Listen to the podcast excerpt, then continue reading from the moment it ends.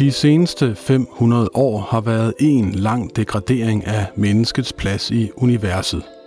Fra i årtusinder at have været de stolte beboere i centrum af verden, cirkulerede vi pludselig rundt på en ubetydelig planet. I informationsnaturvidenskabelige serie er vi nået til kapitel 5 om de stolte verdensbilleder, der i tidens løb er krakeleret. Johanne Pontoppidan Tuxen og Mikkel Vurala står bag.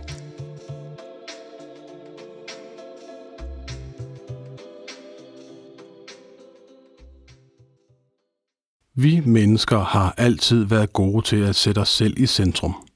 Det virker så nærliggende. I årtusinder har vi set op mod nattehimlen, kløet os i skægget og tænkt, at hele universet cirkulerede rundt om os, placeret behageligt i centrum. Lige indtil en dødsmærket fyr fra Polen stak en kæp i verdenshjulet, som det så ud, og påstod, at det måtte være solen, der var centrum for universet. Jorden var bare en ubetydelig planet blandt alle de andre. Efter ham kom flere videnskabsmænd til, tænkte tanker og opstillede ligninger, indtil verden lå tilbage som et affortryllet mekanisk urværk.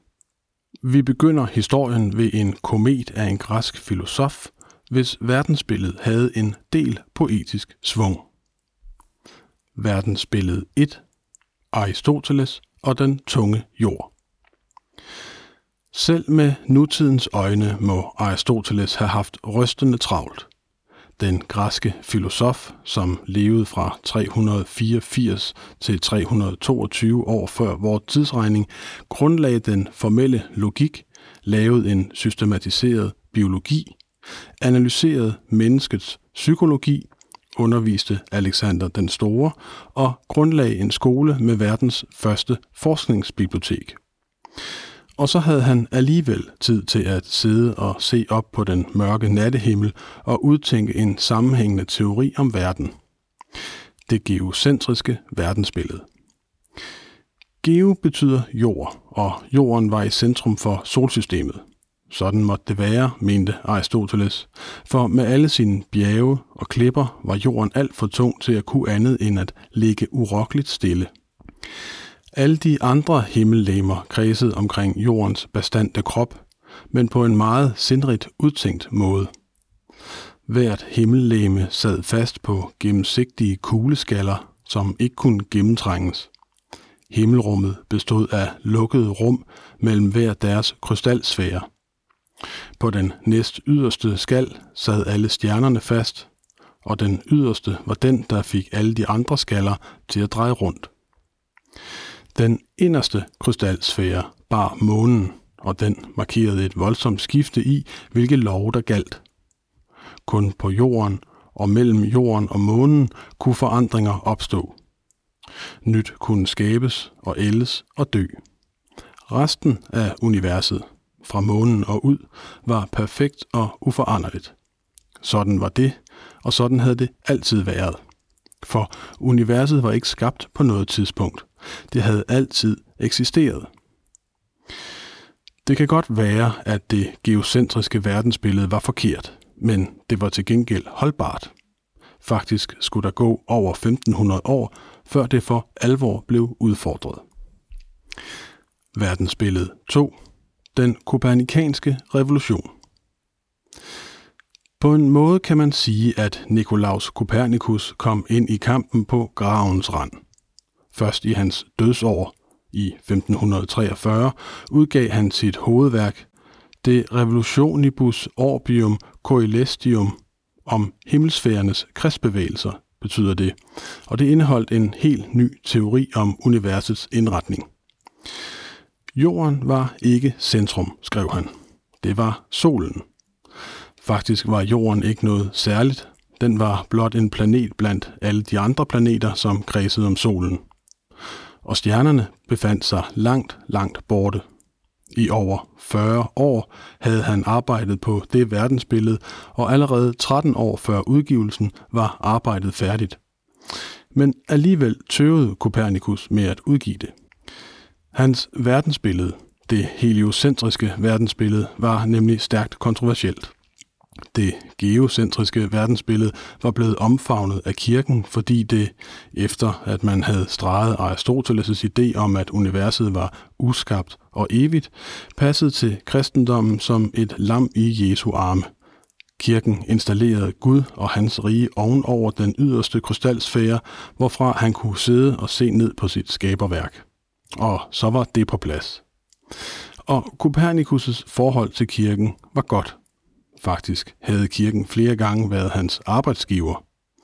Men hans udregninger og hans sammenligninger med observationer fra oldtiden var alligevel ikke til at ignorere, og hans matematiske beskrivelse af det nye verdensbillede og planeternes bevægelser var så meget enklere end beskrivelsen af det gamle.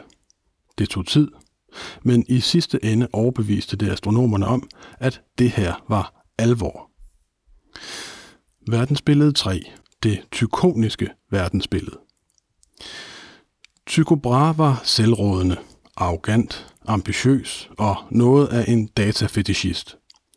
Han skabte på et lille renaissanceslot på Ven Nordens første videnskabelige forskningscenter, som fyrster og videnskabsmænd valgfartede til. Der arbejdede han med at forstå universet. Han lavede kompromilløst og systematisk observationer af himlen, forfinede og udviklede nye måleinstrumenter og kastede sig over de fejl, han stødte på, for at regne ud, hvorfra de stammede.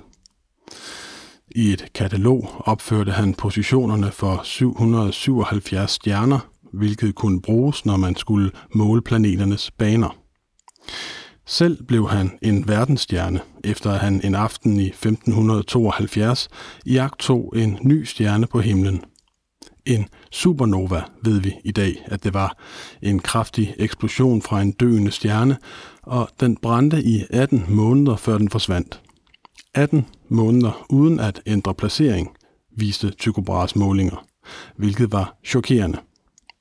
Trods Copernicus var det geocentriske verdensbillede endnu det gældende paradigme, og derfor kunne det nye fænomen på himlen kun finde sted mellem jorden og månen. Men hvis denne nye stjerne befandt sig der, burde den have ændret placering i forhold til de andre stjerner. Altså måtte den nye stjerne være opstået længere ude, og det var en fejl i Aristoteles' verdensbillede. Endnu en fejl opdagede han, da han observerede kometer drøne direkte igennem det, der burde være ubrydelige krystalsfærer. Men der var også fejl i Copernicus' verdensbillede, så Tycho Brahe satte sig for at udtænke sit helt eget, det tykoniske verdensbillede. Hans målinger og udregninger bekræftede, at de andre planeter bevægede sig rundt om solen – men hvis jorden også gjorde det, ville man kunne se stjernernes positioner ændre sig, alt efter hvor på sin bane om solen jorden var. Parallaxe kaldes det, men det kunne han ikke måle. På det problem var der to mulige løsninger. 1. At jorden ikke bevægede sig rundt om solen. 2. At stjernerne var uhyggeligt meget længere væk, end man før havde troet. Og det kunne ikke passe, mente Tycho Brahe. Gud kunne ikke have arrangeret sit univers sådan, at der var voldsomme mængder af ligegyldigt tomrum. Så den logiske konsekvens måtte være, at solen bevægede sig rundt om jorden, og at alle de andre planeter så bevægede sig rundt om solen. Tycho Brahe gjorde en forskel, men ikke på grund af sit verdensbillede. Til gengæld indførte han en stærkt empirisk metode med fokus på præcise målinger og fejlfinding – det var hans opmålinger, der dannede grundlag for hans assistent, astronomen og matematikeren Johannes Keplers love, der beskriver, hvordan planeterne bevæger sig i deres ellipseformede baner om solen, hvilket senere blev en del af grundlaget for Newtons tyngdelov. Verdensbillede 4. Galileis kætterske tanke. Snyd er det ikke, men Galileo Galilei havde et fortrin i forhold til tidligere tiders astronomer. Han havde en kikkert. Indtil da var observationer blevet gjort med det blotte øje, men i 1600-tallets begyndelse, da århundredet stadig var ungt og friskt, blev dette nye instrument opfundet, og Galilei tog det straks til sig og forbedrede det. Bevæbnet med sit nye højteknologiske instrument, så han, at månen ikke var det perfekte, glatte, uforanderlige leme, som Aristoteles og det geocentriske verdensbillede hævdede, men fuld af bjerge og kratre. Stjernerne var der mange flere af, end man tidligere havde kunnet se, og det bidrog til hans mistanke om, at de var langt væk, og universet altså ikke så lille og overskueligt, som det geocentriske verdensbillede gik ud fra. I sit teleskop så han, hvordan Jupiter havde fire måner, der cirklede om den, og han observerede, hvordan Venus skiftede form, sådan som månen også skifter form. Det var, argumenterede han, beviser for, at planeterne cirklede om solen, og at jorden, ligesom Jupiter, også sagtens kunne cirkulere om solen uden at tabe sin måne. Det havde ellers været et argument mod det heliocentriske verdensbillede. Men populært var det ikke. Kirken kaldte ham til Rom og tvang ham til at afsvæve ideen om, at solen og ikke jorden var universets centrum, hvilket han gjorde, ifølge legenden, med fingrene krydset på ryggen. Verdensbillede 5. Newtons uforståelige mesterværk. Legender om store videnskabsmænd er der mange af, og de er ikke nødvendigvis sande. Men der fortælles en, der sandsynligvis er sand, om hvordan Isaac Newton blev sporet ind på forestillingen om tyngdekraften. Året var 1665, og Newton var universitetsstuderende, da en pestepidemi brød ud og lukkede universiteterne, og alle de studerende blev sendt hjem. Det har nok passet ham fint. Han var i hvert fald efter sine en humorforladt enspænder. Så der gik han altså på sin fødegård og tænkte over verden og dens forklaringer. Efter at det geocentriske verdensbillede med Copernicus og Galilei og Keplers lov var endeligt krakeleret, knustes også krystalsfærerne og forklaringen om, at himmellemerne sad fast på hver deres roterende skal. Men hvad fik så planeterne til at bevæge sig? Og hvorfor fes de ikke bare med centrifugalkraften ud i universet? Hvad holdt dem på plads? En dag så den unge Newton et æble falde, og det klargjorde hans tanker. Der eksisterede dengang en udbredt forståelse af, at tyngdekraften virkede på jorden. Men hvad nu hvis tyngdekraften også galt ude i universet? Hvad hvis det, der fik månen til at holde sig til sin bane omkring jorden, skyldtes tyngdekraft? Der gik nogle årtier, før han helligede sig det spørgsmål fuldt og helt. Men da han endelig begravede sig i spørgsmålet, gjorde han det i en arbejdsros, og to år senere dukkede han frem fra den med det for de fleste temmelig uforståelige værk Philosophiae Naturalis Principia Mathematica, og det satte skabet på plads. Alle bevægelser i universet kan beskrives med de samme love, hævdede det. Første lov. Et læme er i hvile eller bevæger sig i en ret linje med konstant fart, medmindre det bliver påvirket af en kraft. Og når det påvirkes, ændrer det fart eller retning, eller begge dele.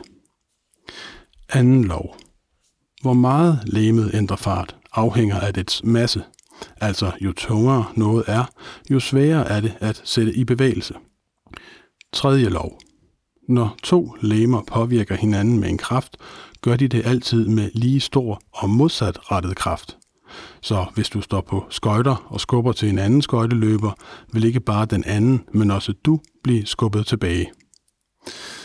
Og endelig formulerede han en lov om tyngdekraften. Alle legemer i universet trækker i hinanden via tyngdekraften. Hvor stærkt trækket er, afhænger af legemernes masse og afstanden imellem dem. Med andre ord, planeterne blev holdt på plads i deres baner af trækket fra den gigantiske sol. Alt sammen formulerede han matematisk, og det viste sig at være love, der kunne forklare ikke bare planeternes gøren og laden, men også meget jordnære fænomener, såsom hvilken bue en sko, der bliver smidt efter en politiker vil følge, eller tidevandens trækken sig frem og tilbage. Så meget kunne forklares efter, at Newton havde sat sit fingeraftryk på den klassiske fysik, at det fik videnskabsfolk de næste par hundrede år til at mene, at alt i den fysiske verden kunne beregnes. Verden var et stort urværk, og det drejede sig bare om at kende den nøjagtigt nok, så kunne alting forudsiges. Men så trådte Einstein ind på scenen for godt 100 år siden, og som vi skal se i næste afsnit, smadrede han ikke bare Newtons idé om tyngdekraften. På sin vej afskaffede han også en hel planet.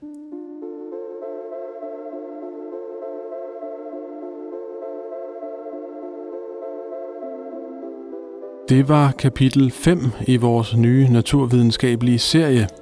Hvis du går ind på Informations hjemmeside, kan du finde samtlige oplæste artikler i serien. Du kan også finde dem i din foretrukne podcast-app under serienavnet Vi fortæller naturvidenskaben forfra. Serien er i øvrigt støttet af Carlsbergfondet. Har du nogen kommentarer til dagens oplæsning, eller et bud på, hvordan vi kan blive endnu bedre, er du meget velkommen til at skrive til rbs Mit navn er Rasmus Bo Sørensen.